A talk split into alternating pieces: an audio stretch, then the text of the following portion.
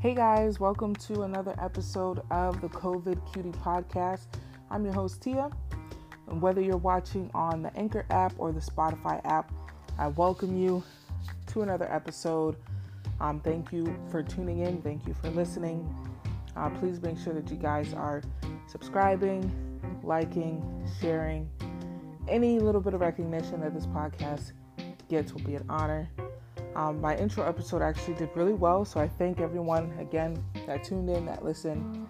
Hopefully, uh, you guys are are interested and are gonna keep being interested in the fun topics and the, the interesting things I have to talk about as the series goes on. So I kind of wanted to jump into it. I wanted to talk about Tory Lanez. I saw on Twitter that Tory Lanez is gonna be on IG Live tonight, basically telling his whole side of the story between him and the Meg Thee Stallion situation. Um, and I think that's a little bit late coming from him.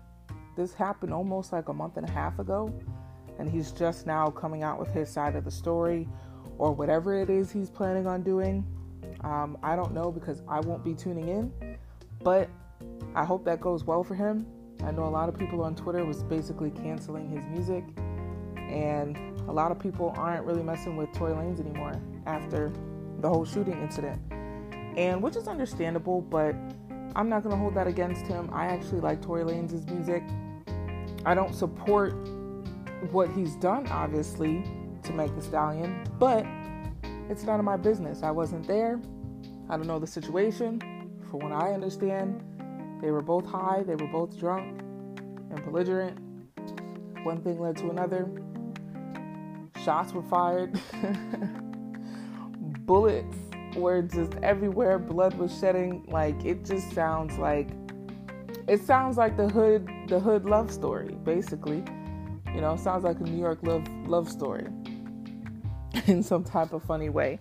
And it's not funny because, you know, when you think about it, this is just this is the last thing that this world needs right now is black men and black women against each other when we're in such an unjust time during this whole year, this whole pandemic. So much stuff has been happening, and so much stuff is going to continue to unfold as the year goes on. Even going into 2021, I guarantee it. So this is the last thing that I want to see is our black and brown people in the community fighting against each other in such a violent way, especially when the unjust of Breonna Taylor's case came up again with the verdict about 26 year old Breonna Taylor that was wrongfully shot and killed.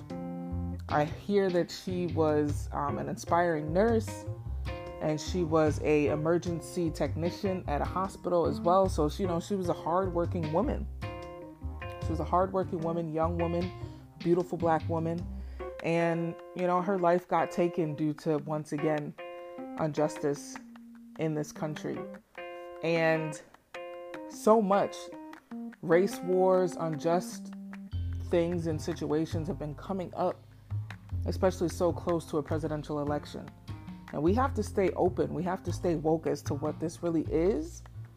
And, you know, I don't think it's a coincidence that they brought up the case of Breonna Taylor and the verdict decided what they decided all during voting season. I think this is a tactic, a strategic tactic for politicals in office to kind of get our people uproared and upraged about the situation to go out there to make that change to vote.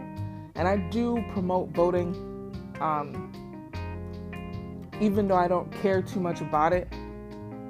I do believe that real power can change within um, our our justice system, our legal system. Um, will it ever actually change? Who knows? Uh, with a lot of prayer and a lot of faith. I definitely think there anything's possible, obviously, with prayer and faith um, and with words. But whether we're in a space where everybody's on the same accord is questionable to make that happen. You know, um, spirituality has been being brought up a lot this past year in this pandemic. A lot of people tapping into their spiritual faith and things like that and prayer and manifestation, which is great. I love it, you know. anytime that we can really give God all the glory is what we really should be living for. But you know, in this unjust time, it's it's kind of hard to bring that up when people are mourning, you know, with the loss of Chadwick Boseman, obviously George Floyd, Breonna Taylor. We've lost so many people. This country is mourning really bad. We need like one big ass long hug and a big box of tissues. like it's just it's it's crazy and it's wild and you know, we're all in a space right now where we just need healing. And that's what I'm going to get into with our next episode. Episode 2, we're going to talk more into uh more into the self-love, more into the healing aspects and spirituality.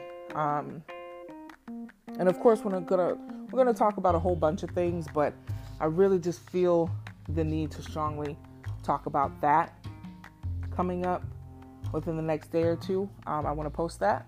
So just stay tuned for that. And just about the self love, I think that kind of ties into the whole injustice situation that we're experiencing now in this country and really just worldwide. It's not just in the United States. Every country has dealt with, you know, a Black Lives Matter movement. is said to be the biggest movement of all time, BLM. So the fact that you know we're we're setting that history we're setting those standards you know this generation is not taking any crap from anybody in authority and i love it and i guarantee you for the next three to four years more and more stuff is just gonna come come out it's gonna be revealed it's gonna be exposed and this is really the time for us to get to come together as black and brown people in our community and really watch out for one another you know, we're looking to a lot of politicians to save us. We're looking to a lot of people who really can't save us other than ourselves. By having that faith, by doing the works, we can do so much more together.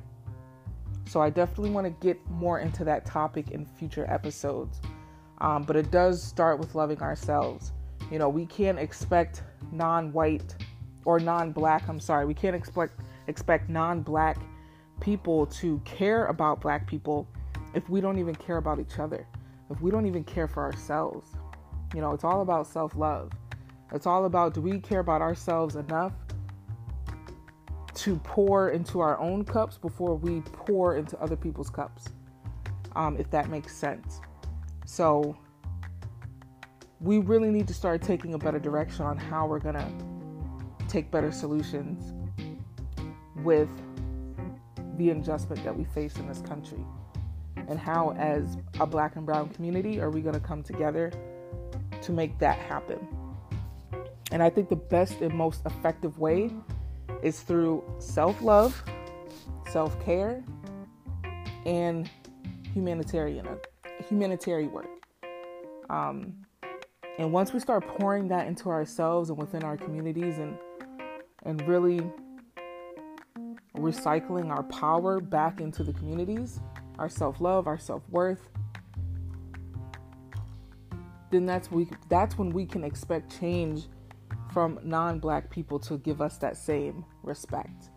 Right on Twitter, there's always talks about boundaries and and setting boundaries and having self-worth, but it's hard for other people to see our worth if we don't find ourselves worthy. Right? So black and brown people, we have to come together within ourselves. If we don't we don't owe anybody anything but ourselves to show up for us. No politicians, no celebrities, no president, um, but us. You know, and I think once we get back to that main principle of loving ourselves first within our communities, that's when we can set a standard for how we expect other people who don't look like us to treat us. But I think I'm going to end it here on this note. We're going to definitely dive more into this on episode two of the podcast, The COVID Cutie. And again, I want to thank you guys for listening. Please make sure that you um, follow, that you like, that you share this podcast on the Anchor app on Spotify. Soon I'm going to be working towards getting this published on Apple Music so that it can be on all streaming platforms. I want to thank you guys so much for tuning in tonight, and I hope you enjoyed another episode of the COVID Cutie podcast. And I'll be talking to you guys on the next one. Bye.